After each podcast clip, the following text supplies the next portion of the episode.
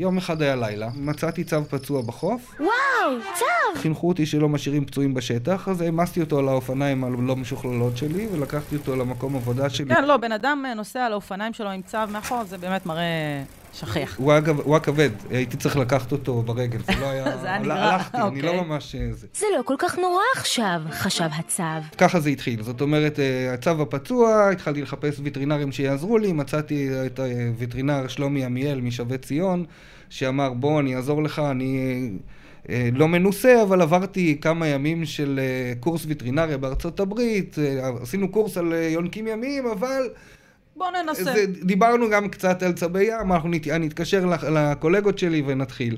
והיינו שם שמונה שעות אצלו בקליניקה, ועשינו ניתוח, ניתוח בשלט רחוק תוך כדי אה, שיחה טלפונית, אה, חבר טלפוני מארצות הברית. וואו. כל פעם, אה, תחזיק רגע פה, תחזיק רגע, הוא עושה טלפון, הוא אומר, "אה, אבל העורק פה, הווריד שם, אה, אה." ככה דברים התגלגלו, ובאמת הצלחנו, ניצחנו, אז הצו הזה... הוא ניצל? הוא ניצל, חרף כן, הניתוח כן. בשלט רחוק? כן, אוקיי. למרות הטיפול. כן, אה, הורדנו לו גפה קדמית לצערו, כי הייתה נימקית לחלוטין, תקופת החלמה של כמה חודשים, והשבנו אותו, וזה היה הצו הראשון שהוא שב לטבע, אה, קראו לה מזל, על המזל שלה ושלי, שנפגשנו. וואו. מה עושות האיילות בלילות? לציפור בין העצים.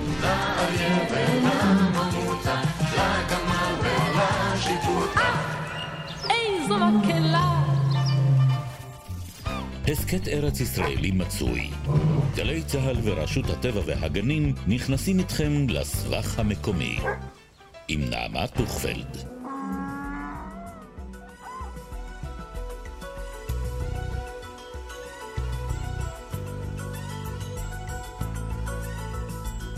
אני נמצאת פה במרכז ההצלה לצבי הים, אפשר להגיד בחדר המיון של המקום, ואני עוברת פה בין מכלים. יניב קורא להם אה, מיטות של מאושפזים, אבל זה בעצם מכלי אה, פלסטיק גדולים, וכתובים פה השמות של עצבים. יש כאן את ירדן, בעתלית, סטוץ' מאשקלון, מתן, שנמצא בניצנים, ויניב לוי, מנהל מרכז ההצלה לצבי ים. מה בעצם אה, קורה פה, יניב? אז כן, כמו שאת רואה, באמת אלה צבים נמצאים בטיפול נמרץ, הם עדיין בהשגחה רפואית, אה, תחת אנטיביוטיקה, נוזלים, בדיקות דם והכל. ובעצם, אה, כן, זה שלב, זה, זה שלב ראשוני, עד שהם יוצאים אה, מכלל סכנה, ואז מועברים לחצר הבאה, שהיא חצר השיקום. אהה. ששם זה בעצם יותר בית הבראה. מה אנחנו רואים פה? איזה סוגים של פגיעות ככה בכללי? תראי, צבי ים חיים בים. אבל בעצם הם זוחלים שהגיעו מהיבשה. אז ה- מה שהשארית שלהם מה- מהעולם היבשתי בעצם הוא שתי נקודות. אחד זה שהם חייבים להטיל בחוף הים. הביצים חייבות להיות באזור יבש ולא ב, לא במים. והדבר השני זה ריאות. צב עולה לנשום, לקחת אוויר, יורד לצלילה.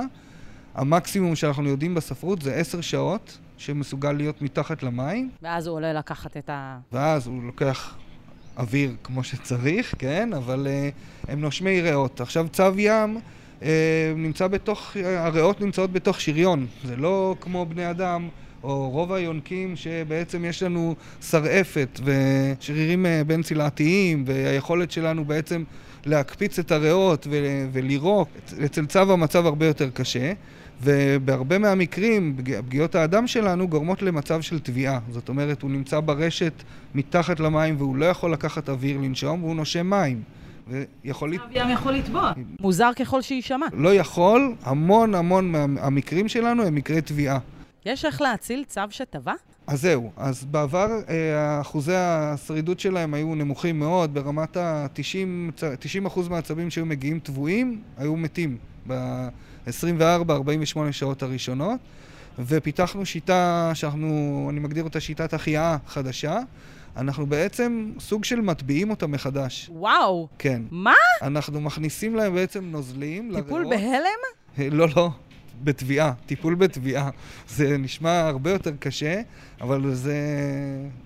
צריך לעשות משהו מאוד uh, נועז כדי לטפל במקרה של תביעה, כי מי הים זה דבר uh, מאוד קשוח לריאות שלנו. זה כמו שוק חשמלי? כאילו, אני מנסה להבין לא, את המכניקה חמור. של זה. זה הרבה יותר חמור. זה ממש להכניס נוזלים לתוך הריאה, לשטוף את הריאה, ולהוציא את הנוזלים החוצה חזרה. וזה עובד? וזה עובד בצורה הכי פשוטה. ברגע שאת מכניסה נוזלים, את מדללת הריר, והריר יוצא עם, עם הנוזלים שהכנסת. וואלה. כמה וכך- פשוט ככה גאוני. זה אה, Game Changing, כי אנחנו היום במצב של 90% הצלחה. וואו, זה. מדהים ממש מה ששמעתי כרגע. זה כאילו יכול להיות פטנט עולמי.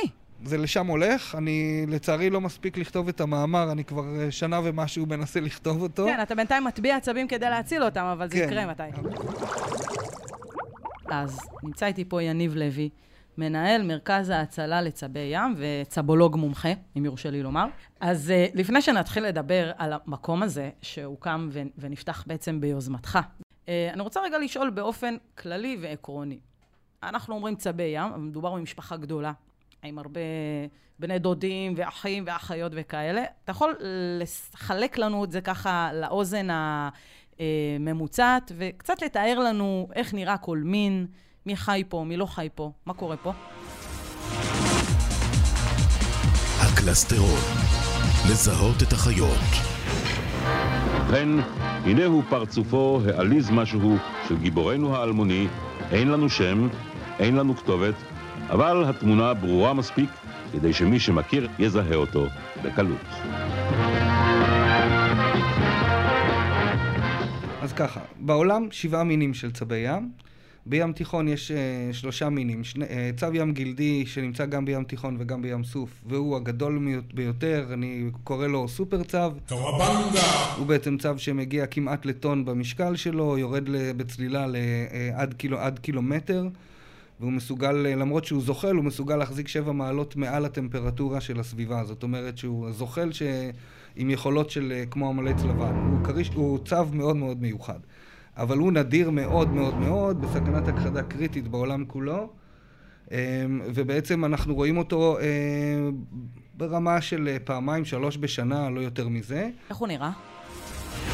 מראה כללי. הוא אה, שחור, גדול, אין לו, אין לו לוחיות, אלא יש לו שד, שדריות על, הגוף, על השריון בעצם. מה זה ו- שדריות?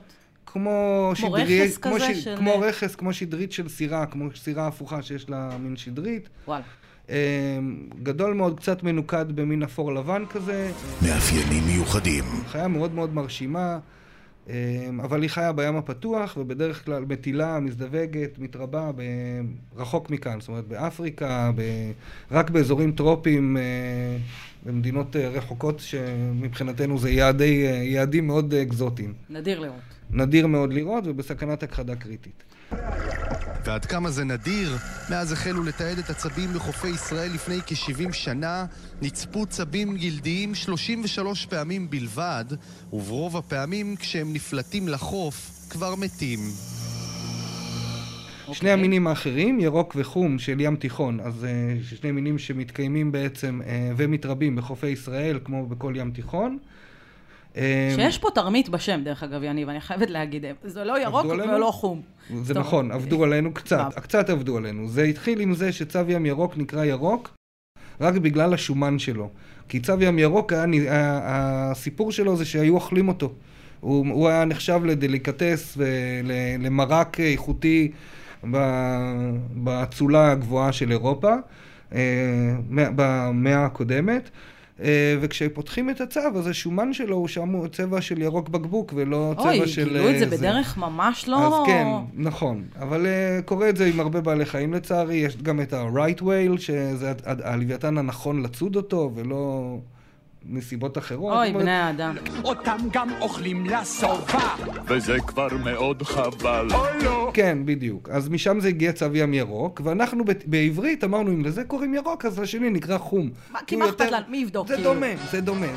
את השלכת בירוק, אם רק תאמרי אבל יצא חום. Uh, החום בעצם באנגלית נקרא לוגר-הד ולא בראון, אוקיי? Uh, נקרא לוגר-הד בגלל שיש לו uh, צוואר uh, בלי... Uh, כאילו, כאילו אין לו צוואר, הוא יש לו צוואר של חוטב עצים. He's a lumberjack and he's okay. He sleeps all night and he works all day. וואו, לוגר-הד, כן. כאילו, כמו של החוטבי עצים המסיביים. uh, וזה בעצם באנגלית, uh, בקריבים קוראים לו טורטוגה פאו, הצו המכוער, זה גם, מחמיא. זה גם הגדרה. איך אז הוא זה- נראה, זה אה, מבחינת אז זה צבעים? החומים והירוקים. באמת, הצו הגלדי הוא שייך למשפחה אחת, דרמוחילידיה, וכל שאר הצבים, כל ששת המינים האחרים, שייכים למשפחה אחרת שנקראת חלונידאה, שזה אומר בעלי שריון קשיח. כולם יש בעצם אה, אה, לוחיות על, הצ... על השריון, ולא, לא סופרים את לוח... הלוחיות ויודעים את הגיל, כי כן, אז הם זה נולדים, אה? ומתים, הם נולדים ומתים באותו גיל, אם, אם עושים את זה ככה, זה קצת לא אפקטיבי. אבל אה, כן, לצו ים חום יש אה, 15 לוחיות אה, גדולות, ולצו ים ירוק יש 13, שזה אפשר לזהות. הצו הירוק, אה, המסגרת של השריון היא יחסית חלקה, של החום יחסית משוננת. אה, הראש של החום הרבה יותר מסיבי, הירוק הרבה יותר עדין. אה, הירוק, הבטן שלו לבנה, החום, הבטן שלו צהובה. דגש על הצבעים, כי זה מאוד דומה. כן. אז, אבל אז זה כאילו המשחק. ממבט מלמעלה, הם, אפשר צו. להגיד שהם די דומים, כן, אפשר כן, להתבלבל צו, ביניהם. כן. מי שלא יודע ולא מזהה, בקלות יכול להבדיל בין, בין שני המינים. אלה צבי ים. אלה ים תיכון. בואי לאילת, לאילת. בים סוף יש לנו אה, את הירוק והק... והגלדי, כמו שתיארנו הרגע, ונוסף לנו חבר חדש שהוא צב ים קרני, שהוא נקרא קרני, אבל באנגלית הוא נקרא הוקסביל, מקור העייט, ובעצם יש לו מקור אה, באמת מחודד ושפיצי. אה, הוא ניזון בעיקר מספוגים ואלמוגים רכים. אה, המין הזה הוא גם בסכנת הכחדה קריטית, אה, הוא נידוג לבש... ב... ב-200-300 שנה האחרונות, אם לא אלפי שנה אחורה, בעיקר בגלל השריון היפה שלו, שממנו היו עושים אה, תכשיטים, זכוכ... מסגרות של משקפיים? משקפיים, סימניות לספר, מסרקים, מפרטים לגיטרות. וכ- וכאלה וכאלו אה, דוגמאות. אוקיי. אה, המשקפיים האלה שאנחנו רואים, שיש להם, שהם בצבע חום, אה, חום בהיר וחום כהה, כתמי כזה, זה בעצם היום פלסטיק, אבל זה שמחקה חיקוי. את ה- את ה... כן, את המקור הזאת. האיכותי והיקר פעם, שהיה נחשב ל... את יודעת, יש לך. הרבה כסף, אתה קונה ממקור של... מ... משריון של צו קרני את המשקפיים שלך. הסכת ארץ ישראלי מצוי. דוקטור יריב מליחי, אקולוג, מחוז מרכז, רשות הטבע והגנים. יריב, שלום. שלום, שלום. Uh, המינים האלה, אני מבינה שאנחנו קוראים להם מינים בסכנת הכחדה, אבל אני אשמח שתסביר לי למה. תראי, המינים האלה, כל חייהם חיים בים. ובים יש הרבה סכנות. בים אתה יכול להיתפס על ידי רשת דייג. בים אתה יכול להתמלא בלא עלינו זיהום של שמן, נפט, זפת. בים אתה יכול לחטוף כל מיני רעלים משפכי נחלים. ונניח ועברת את הים, הצבים האלה מטילים ביצים ביבשה. וביבשה יש אותנו. אותנו, עם הערים שלנו, והנמלים שלנו, והנופש שלנו, והאוהלים שלנו, והרכבים שלנו. ולכן המינים האלה חשופים לא רק בישראל, בכל העולם למפגעים, וזה מה שהביא אותם לסכנת הכחדה. דבר נוסף, בעבר, הלא רחוק, צבי ים היו חיות שהיו צדים אותם, ממש כמו דגים דגים, היו צדים, ומרק צבי ים ירוקים נחשב למעדן בחלק מהמקומות בעולם. ישראל לדוגמה נעמה, מסמך של המנדט הבריטי בשנות ה-30, מתעד ארוחה כזאת? מתעד אלפיים צבים ירוקים כל שנה ששולחים להוד מלכותה בין עתלית לתל אביב. אלפיים. צבים כל שנה. טוב, אנחנו כבר לא שם, אני לא. מקווה, אבל בכל זאת אתה אומר שהאיומים לא עוזבים אותם גם בתוך הים, וגם כשהם יוצאים מהים ליבשה, הם נתקלים בעצם בקשיים שאנחנו, בני האדם, מערימים עליהם. תכף נדבר על זה וגם מה עושים אה, עם האיומים האלה, אבל אני רוצה לשאול אותך ככה, אה, אולי לגבי תוחלת החיים שלהם, כי אמרת שהם חיים בים, עולים ליבשה, איך הולך מחזור החיים של צב ים? כמו בני אדם. צבת ים מגיעה לבגרות מינית בגיל 16, 17, 20. לא כל כך יפה, ולא בת 16. והיא מצליחה לחיות עד גיל 100 בערך. מאה. No. We're allergic to you. גם יכולה 110. עכשיו, במאה השנים האלה, היא צריכה כל שנה או כל שנתיים לעלות לחוף, להטיל ביצים ולחזור. מה עושה הזכר בזמן הזה? משתזף? לא, מחפש עוד נקבות. אה. הוא לא מסתפק באחת, מחפש עוד נקבות. God, הנקבות מרימות את המורל למעלה, oh God, הן מתקרבות ונהיה פה חם לאללה. אז זכרים בדרך כלל משוטטים בכל הים התיכון, ונקבות די קרוב אה, לחופים, אבל מאה שנה. ולכן צבים, צ, צבת ים שאני פוגש היום, אוקיי? היא בקעה בין מלחמת העולם הראשונה למלחמת העולם השנייה. וואו, זה ממש חתיכת היסטוריה לפגוש צב ים בוגר. לגמרי. מדהים. אה, זה נכון שאומרים שצבת ים חוזרת להטיל את הביצים שלה במקום שבו היא הוטלה? או שמא מדובר באגדה אורבנית? זו לא אגדה בכלל. לצבי ים, כמו לציפורים נודדות, יש חוש כיוון אה, מאוד מאוד טוב. הם חשים בשדה הכוח של כדור הארץ, כנראה השדה המגנטי, שבכל רגע נתון לא צריכים לא Waze ולא גוגל מפס. הגעת ליעד. יודעים איפה הם נמצאים. וכל שנה היא תחזור לחוף שבו היא בקעה. גם אם היא נמצאת במרחק אלפי קילומטרים? זה לא? רק גם, היא בדרך כלל אלפי קילומטרים.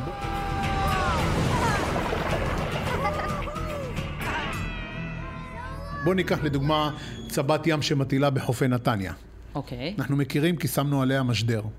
היא הטילה, אחרי שהיא גמרה להטיל, הנחנו לה משדר על הגב, וראינו שהיא שטה ושטה מערבה ומערבה ומערבה, והגיעה עד תוניס. וואו. אמצע הים התיכון. בתוניס היא חרפה, כלומר שהתה בחורף בתוניס, אכלה עשב ים, נשנשה דגים. לקחה איזה הי- ווקיישן קצר. כן, הים התחיל להתחמם, חוזרת חזרה. 2,700 קילומטר להטיל מתחת למלון כרמל בנתניה. וואו, זאת אומרת, המנגנון שלה כל כך מתוחכם, שהיא תחזור בדיוק לאותו מקום על סמך המערכת הפנימית שלה, בלבד. נכון, אבל המדע כל הזמן מתקדם, ולמדנו שצבת ים ירוקה לצורך העניין, על המטר. הגזמתי. 20 מטר לפה, 30 מטר לשם. צבת ים חומה, מאות מטרים, כלומר קילומטר לפה, קילומטר לשם, אבל תמיד, גם הירוקות וגם החומות, אנחנו יודעים שהנקבות מטילות את רוב ההטלות בחוף שהם בקעו, אבל פעם ב... נותנות גיחה לחוף חדש ומטילות שם.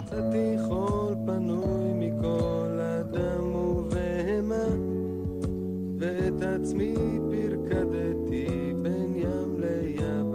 אז זה מה שרציתי לשאול אותך, יריב. מה קרה אם מלון כרמל בנה עכשיו מרינה חדשה לתוך הים, והחוף שבו הצבה הוטלה והיא זוכרת להגיע לשם, לא קיים יותר? או, אז היא מגיעה, ואנחנו יודעים שמרינה היום אפשר לבנות תוך שנתיים, אוקיי? והיא לא הייתה פה שנתיים, כי היא הייתה בתוניס. כן.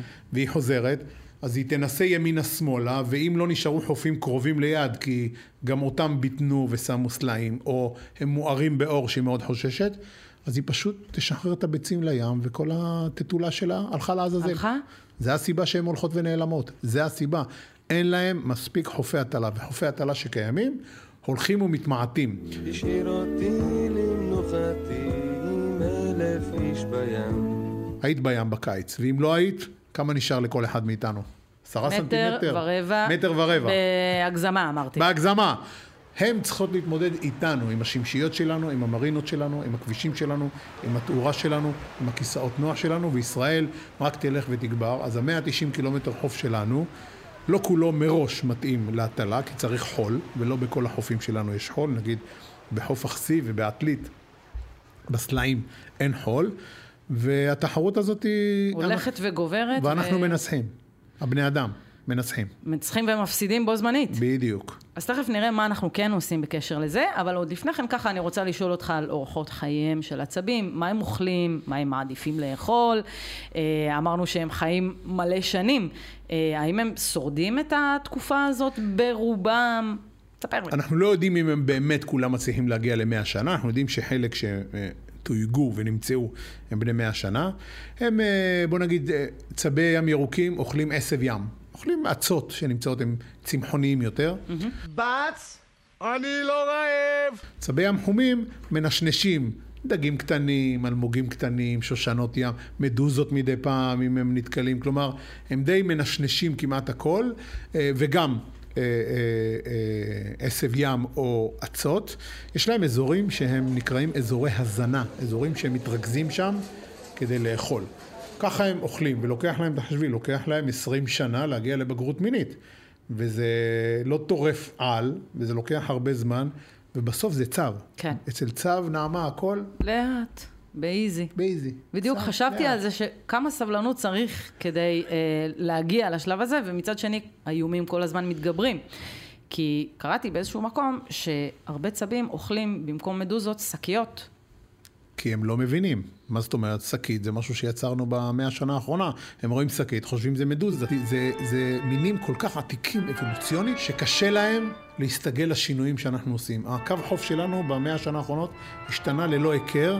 בהצבות ים, בגלל הקצב הזה, לא מצליחות להדביק את השינוי הזה, לא מצליחות להדביק את, ה, את הבלגן שאנחנו עושים להם אה, בחוף. אז כן, הם אוכלות שקיות ניילון.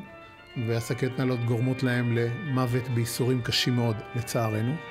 הן נתפסות בקרסי דייג של דייגים, אם בכוונה ואם לא בכוונה, וגם כשדייגים משחררים אותם חזרה למים, אז לפעמים הם משחררו אותם עם הקרס בפה, ואז הם גוזרים להם מים, מוות ברעב. אנחנו, כשאנחנו מקבלים צבת ים פצועה, אנחנו מוציאים את הקרס, אבל לפעמים שחררו אותם ככה אה, למים. וכן, צבי ים נמצאים ב, ב, במסלול שלא הולך לכיוון טוב. אה, אנחנו מנסים לשפר אותו.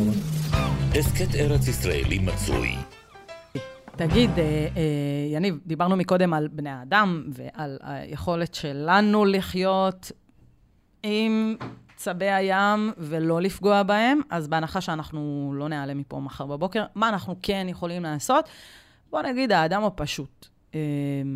מה הוא יכול כן לעשות כדי לתרום למאמץ הזה? טוב, אה, נתחיל עם uh, הגרגרנות שלנו. אנחנו uh, צורכים way too much, כל דבר. אנחנו לא צריכים את כל מה שאנחנו uh, צורכים בצורה קבועה, ולכן אנחנו מייצרים פסולת בצורה uh, לא ריאלית. אבל גם האדם הקטן יש לו משמעות גדולה כשהוא מצביע לממשלה, ושהוא בוחר את, את הבחירות הנכונות שלו. ובאמת אנחנו צריכים לעשות רגולציה נכונה לכל הבעיות שלנו. רגולציה לפלסטיק היום זה הכרח של המדינה, לאו דווקא של האזרח הקטן. אנחנו לא יכולים להשתמש במשהו אחר. כי פלסטיק זה הכי זול, הכי נגיש, הכי שמיש, ולכן כולנו משתמשים, וכולנו, כולל אותי, חוטאים בסיפור הזה. אם תהיה רגולציה לפלסטיק, והמדינה תגיד, חבר'ה, לא משתמשים, היינו מתנהלים אחרת, ובעצם משפרים לשאול... את המצב שלנו uh, על הכדור הזה. אני כאילו. רוצה לשאול, נגיד, נקודתית. Uh, החל מ...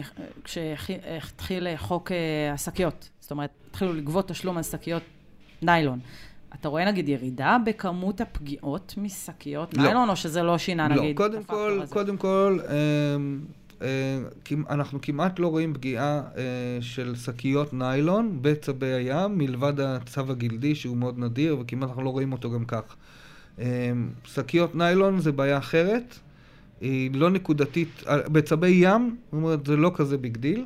בישראל. זאת אומרת, אני יכול להגיד לך שבארגנטינה ואורוגוואי זה צרה נוראית, הם אוכלים את זה והם נסתמים והם מתים מזה. בישראל, כנראה, בגלל, בעיקר בגלל זרמים, הם, השקיות ממשיכות ולא נשארות פה בכמויות היסטריות. ההסתכלות היא יותר גלובלית. המצב היום כל כך חמור מבחינת פלסטיק, שתביני שאפילו החול של חוף ההטלה, שצבא מטילה, יש בתוך החול כמות פלסטיק כל כך גבוהה, שהיא משנה את התנאים הסביבתיים ואחוזי ההגחה נפגעים. וואו, זה עד כדי כך... כן. זאת אומרת, זה לא שקית הפלסטיק כמו... החתיכות של השקית פלסטיק, הפירורים, הפלסטיקים שהתפוררו, ה... ה... כן, הפלס... אנחנו חיים בתוך פלסטיק. יש, יש, כאילו, זה כבר... אנחנו כל כך לא מודעים לזה שזה מזעזע. כן. אבל אנחנו... אז אתה אומר שזה אפילו ש... לא לשמור על צווית. חומר זה... שלא היה בכדור הזה עד לא מזמן, והמצאנו פולימרים, והטכנולוגיה עפה איתו קדימה. בלי שום אה, ויסות, וכן, הנה, חומר זול וקל, בואו נשתמש בו לכל דבר, תסתכלי מה זה. כן. אני אומר, עכשיו שיש לי ילדים קטנים, אין כמעט צעצועים שהם לא פלסטיק. הכל זה פלסטיק בעצם. הילדים פוגשים במגע שלהם, שהם צריכים להרגיש חול ואדמה ומים ו- ועץ ו- וחומרים טבעיים, לא, יש פלסטיק, פלסטיק, פלסטיק או פלסטיק. וקנית לי עץ ירוק מפלסטיק. אתה אומר, זה ממש לא רק עניין של צבים. זו מחלה קשה שלנו, זה רק שלנו. כל, מה ש... כל הפגיעות של הצבים משקף לחלוטין את החיים שלנו, והצורה הכל כך לא בריאה שאנחנו, חי... שאנחנו חיים בה היום. בסוף זה חוזר ו... אלינו. בדיוק. הסכת ארץ ישראלי מצוי. אז תכף נדבר על מסלולי השיפור המקצועיים והאקולוגיים שאנחנו אה, מנסים לעשות, אבל ככה עוד שאלה לגבי חיי החברה שלהם. תגיד, יריב, איך הם מתנהגים אה, בים, זוגיות קצת, ילדים? שתף אותנו מבפנים. אז אה, נקבה של, נקבה של צבי ים, של צבת ים, מגיעה בסוף החורף אל מול החופים, ומחכים לה בשורה בערך עשרות זכרים. מסדר.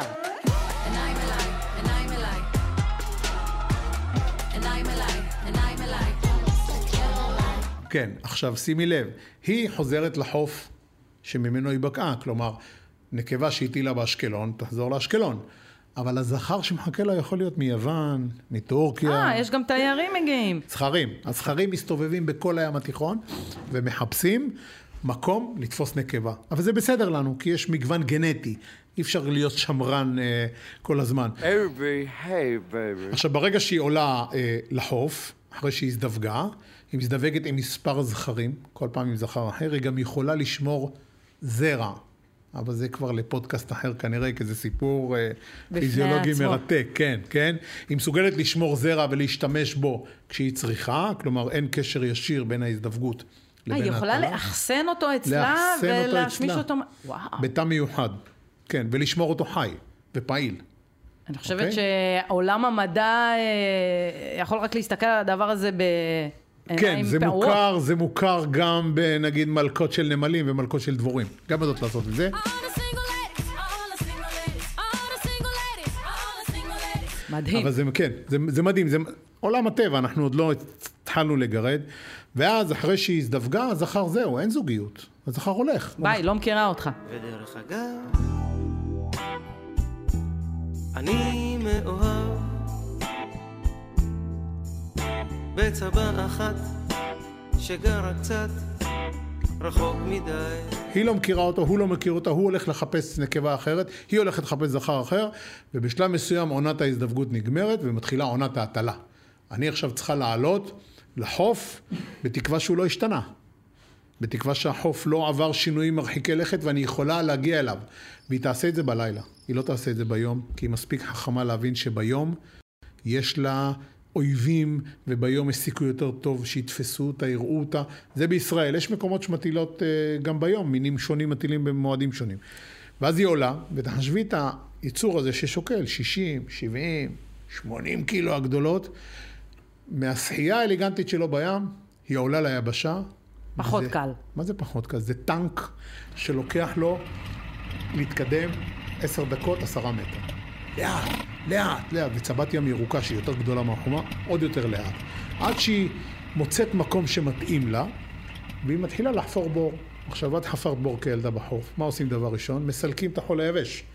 כדי להגיע לחול הלח יותר, כדי שנוכל לחפור פנימה ולא הכל יתמוטט.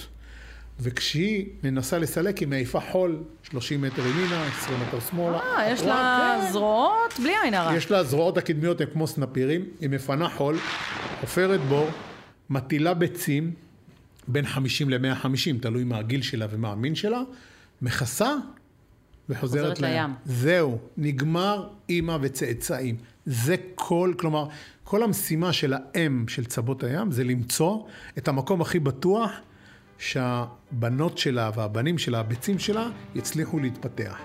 איך הם מתפתחים? מה, אם היא לא דוגרת עליהם? שאלה נהדרת.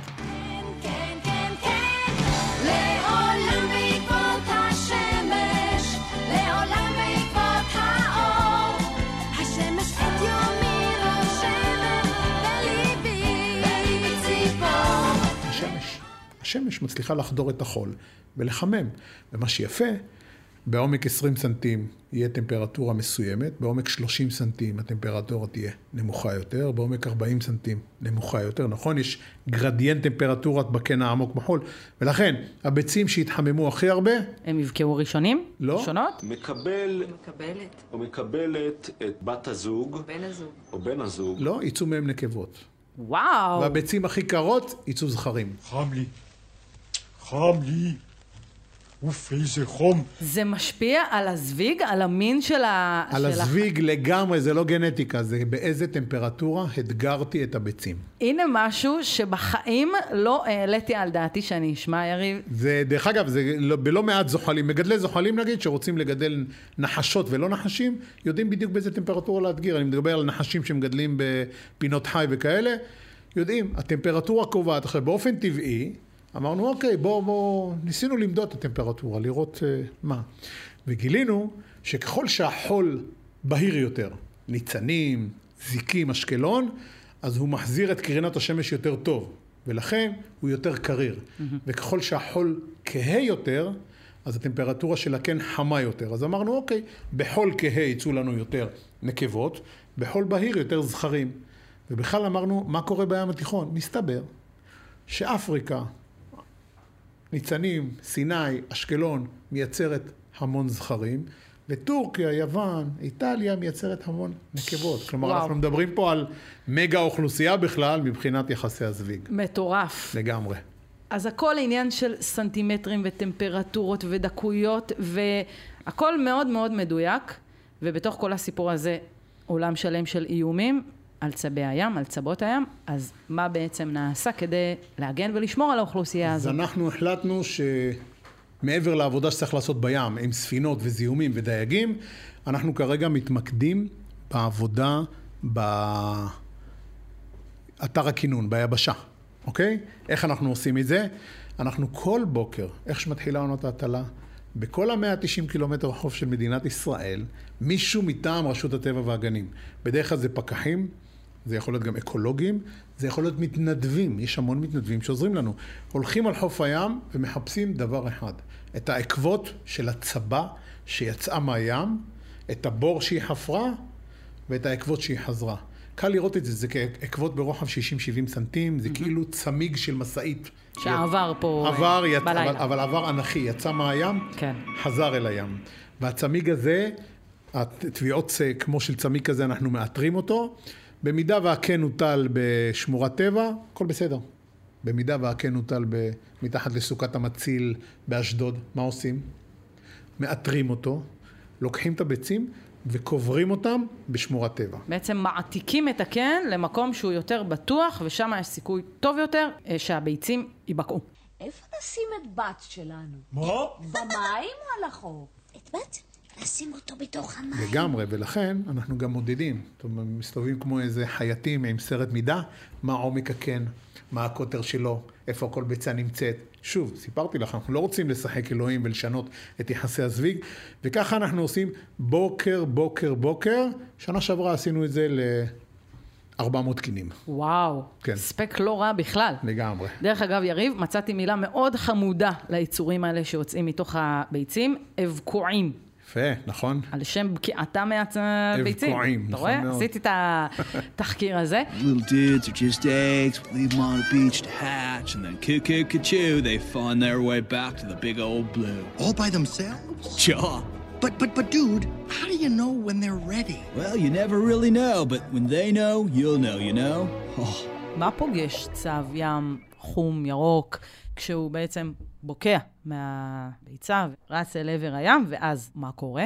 הכל יכול לקרות.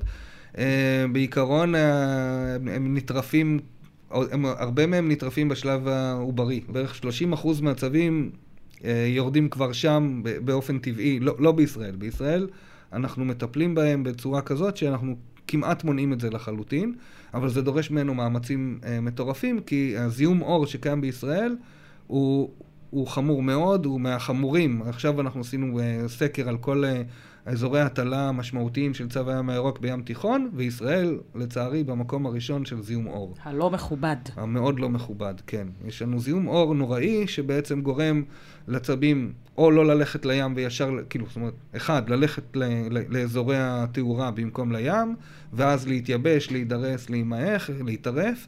אה, או שתיים, להגיע לים, לראות בים את האור של החוף ולחזור לחוף. ועכשיו, הצבצ'יק הזה, הגיבור שכן הגיע לים, אז uh, קודם כל הוא קטן, אנחנו מדברים על צב של 4.5 סנטימטר, 14 עד 18 גרם, כלום, ממש. פ- פירור של בעל חיים, שנטרף על ידי כל דבר, אם זה סרטנים בחוף, אם זה שועלים, ומרגע שהוא נכנס למים, אז כל בעל חיים שיכול אה, לקחת איזה ניפ קטן של, אה, של הגפה שלו, או משהו כזה, אה, שכפים, שכפיות למיניהם, כל העופות, ה- אני רואה שאת, אה, זה עצוב לך.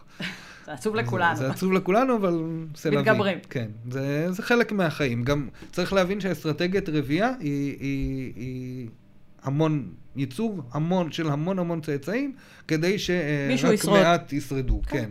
אז אה, זאת אומרת, זה חלק מהמשחק, גם לא צריך להתייחס לזה כאיזה שואה, זה חלק מהטבע, וזה בסדר שהם גם אוכל לשאר בעלי החיים. חבל שאנחנו הורגים אותם על תאורה, ולא על... אה, זאת אומרת, אני שמח שאיזה דקר אוכל את הצו, ולא שהמסעדן אה, דורך עליו. זה הבדל. הבדל משמעותי.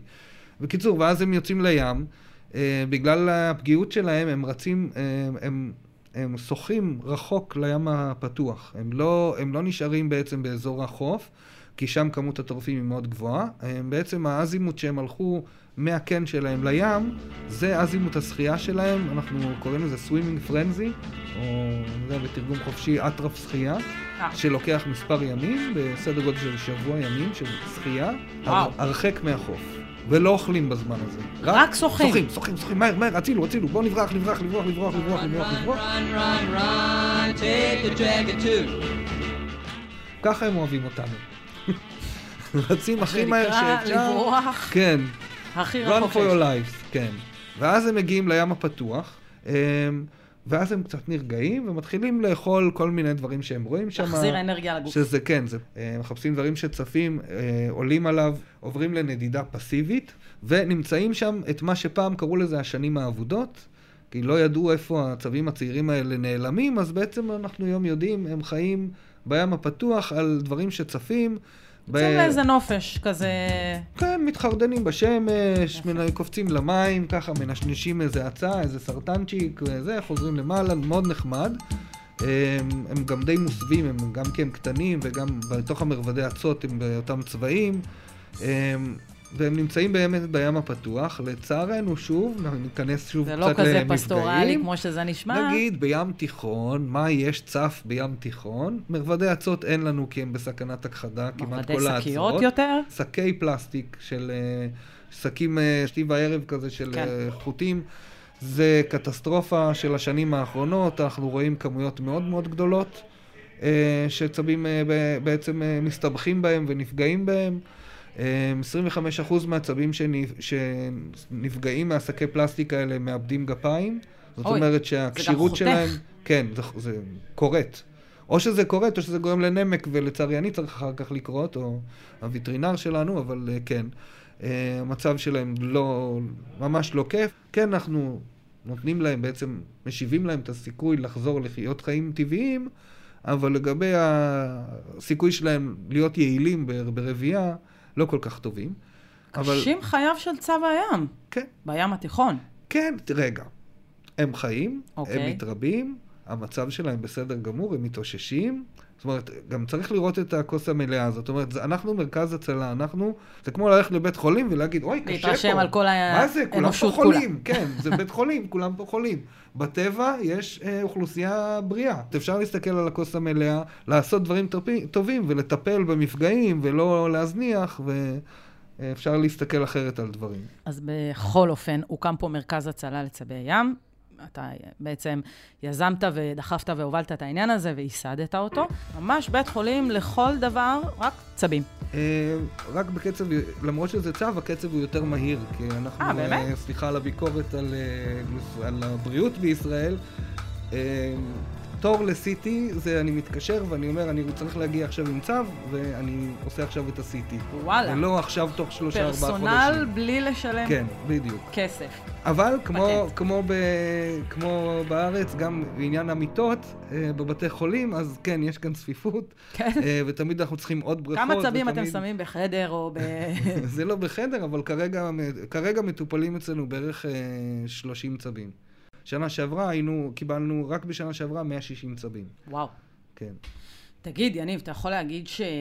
נגיד אחוזי הצלחה אה, ביחס לטיפולים שאתם, שאתם נותנים? נראה אותך שואלת את זה בבית חולים. וואי, וואי, וואי. זו שאלה שלא שואלים. סליחה. ואני אני אענה לה, אני אוקיי. אענה לה כי המצב שלנו מעולה. פשוט אני סקרנית. רק אומר שמי שמגיע לבית חולים, אה, לפעמים זה סוף הדרך. אה, בגדול, היכולת אה, שיקום שלנו היא הרבה יותר גבוהה אה, בגדולים מאשר בצעירים. זאת אומרת, אה, הייתי אומר שצווים צעירים, אנחנו ברמת ה-50-60 אחוז אה, מגיע, אה, מצליחים לטפל ולהחזיר לטבע, ובצווים בוגרים אנחנו מגיעים ל-70, 75 אחוז, אפילו 80 מעניין. אחוז, כן.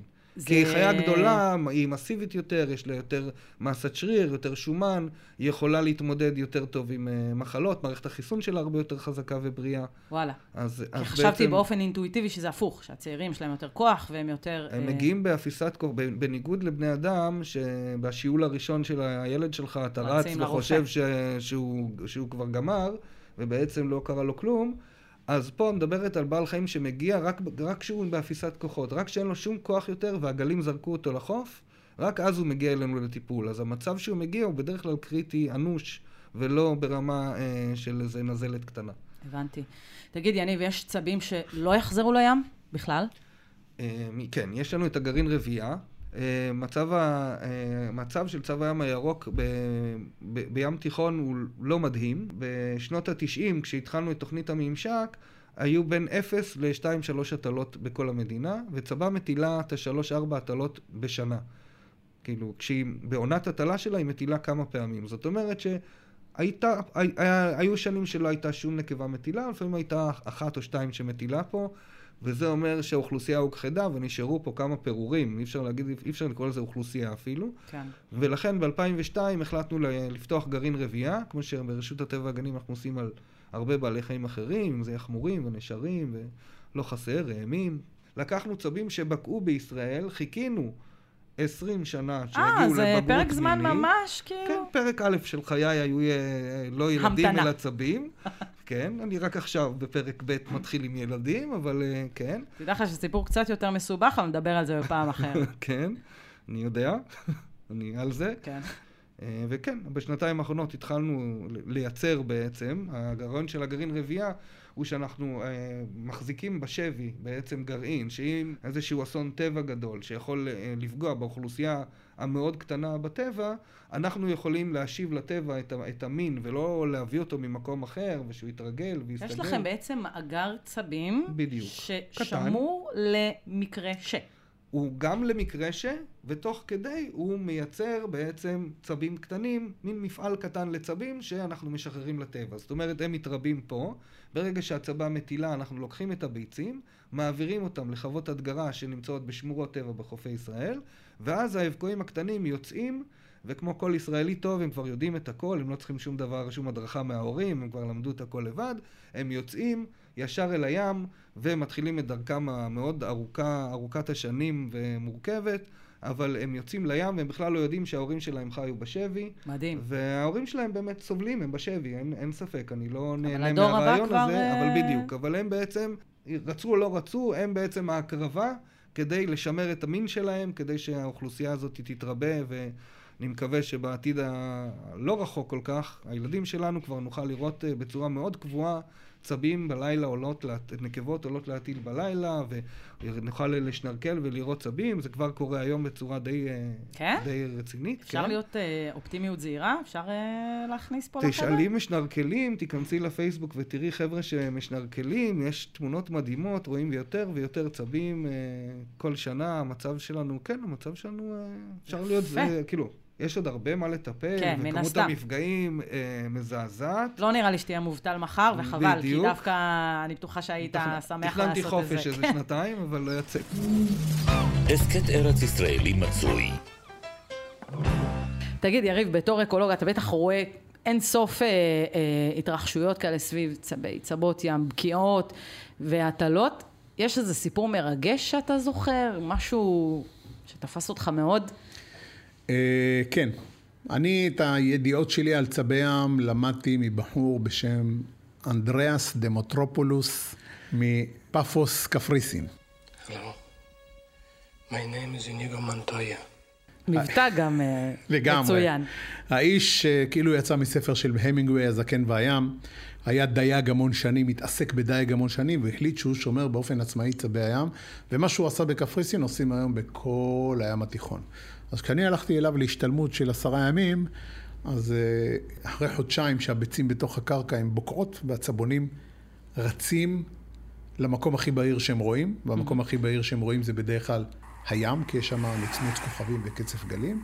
אז כשהם רצים לים, אני הייתי, היה לי תפקיד לראות שאת המטרים הראשונים הם שוחים כמו שצריך, אז הייתי נכנס איתם לים. אה, באמת? כן, ושוחה כשמסביבי 30-40 צבונים אבקועים קטנים כאלה. וואו. וזה חוויה, בגלל זה כשחזרתי מקפריסין לישראל, לרשות הטבע והגנים, אז... אה, באופן אוטומטי, אוטומטי. השתלבת באוכלוסיית עצבים והתאקלמת היטב שם. לגמרי, לגמרי. וכשרצינו למשדר צבות ים, איך את ממשדרת צבת ים? את צריכה לחכות שהיא תגיע מהים ותטיל ביצים. אז היינו אורבים לה בלילה. ומה הסיכוי שלך לראות צבת ים עולה בדיוק איפה שאתה אורב לה? הוא בערך אפס. זכיתי בפיס. צבת ים עלתה להטיל מול העיניים שלי, גמרה להטיל ורצתה לחזור, והמשדר עוד לא הגיע, ואני הייתי צריך להחזיק אותה על החוף לתפוס איתה איזה קפה קצר. עשר דקות. וזה לא היה קל. וואו, היה, מה והיא- עושים ברגעים האלה? עומדים מולה, שמים איזה קרש למנוע ממנה לחזור, והיא מנסה לעקוף מימין, ואני אומר לה, תחכי רגע, וואו. תחכי. המשדר יגיע.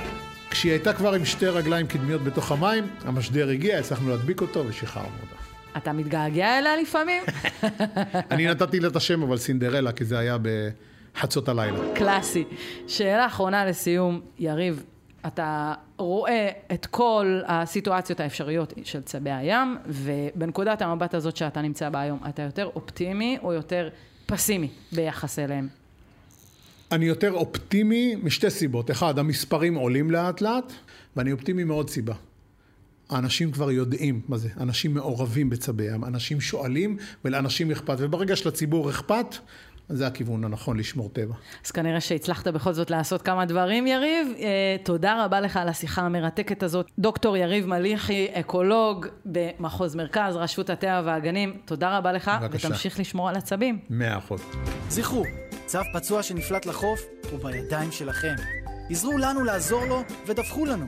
כוכבית 3639 אז אני נמצאת פה במרכז ההצלה לצבי ים, ולא רק צבי ים יש פה, גם מתנדבים ומתנדבות. אז איתנו הילה רינברג, מתנדבת במרכז ההצלה לצבי ים. שלום הילה. שלום, מה נשמע? איך הגעת בכלל למרכז ההצלה לצבי ים? בגיל אה, עשר, כל שבוע היינו הולכים לטיול במקום אחר, ואחד הטיולים היה בלילה, לקני צבים.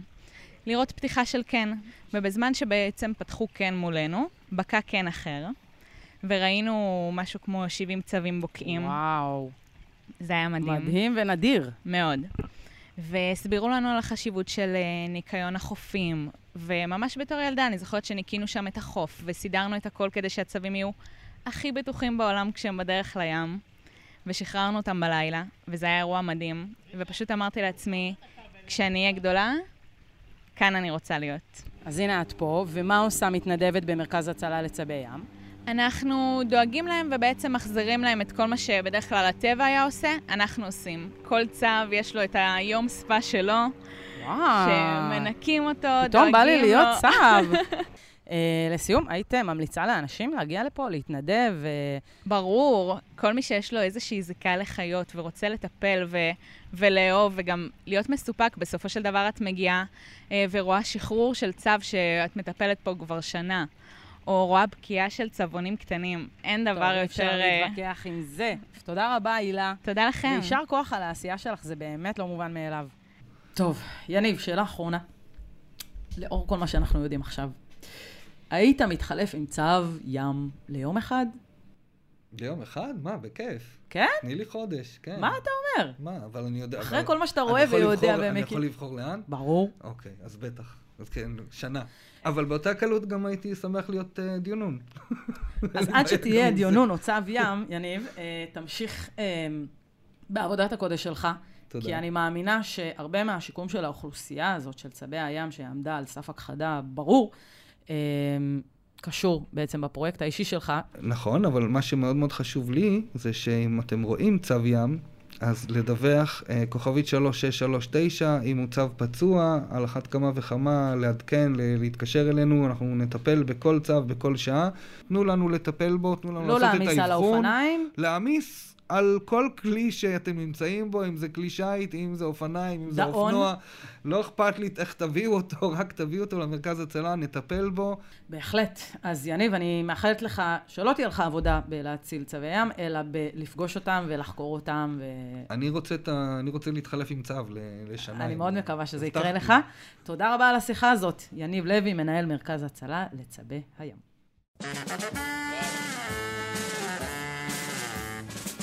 אז זה היה הפודקאסט שלנו בנושא צבי ים. אני מקווה מאוד שנהניתם. אני בכל אופן נהניתי מאוד. וזה הזמן להגיד תודה. על העריכה איילת טריאסט, המפיקים שלנו אלון אביטל ורועי קילקר, טכנאי דניאל שבתאי, ותודה לאנשי רשות הטבע והגנים, שלומית שביט ואבישג איילון. ניפגש בהסכת הבא. מה עושות האיילות בלילות?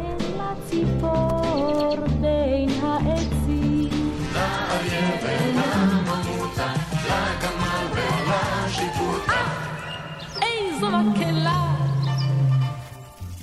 הסכת ארץ ישראלי מצוי. גלי צה"ל ורשות הטבע והגנים נכנסים איתכם לסבך המקומי. עם נעמה טוכפלד.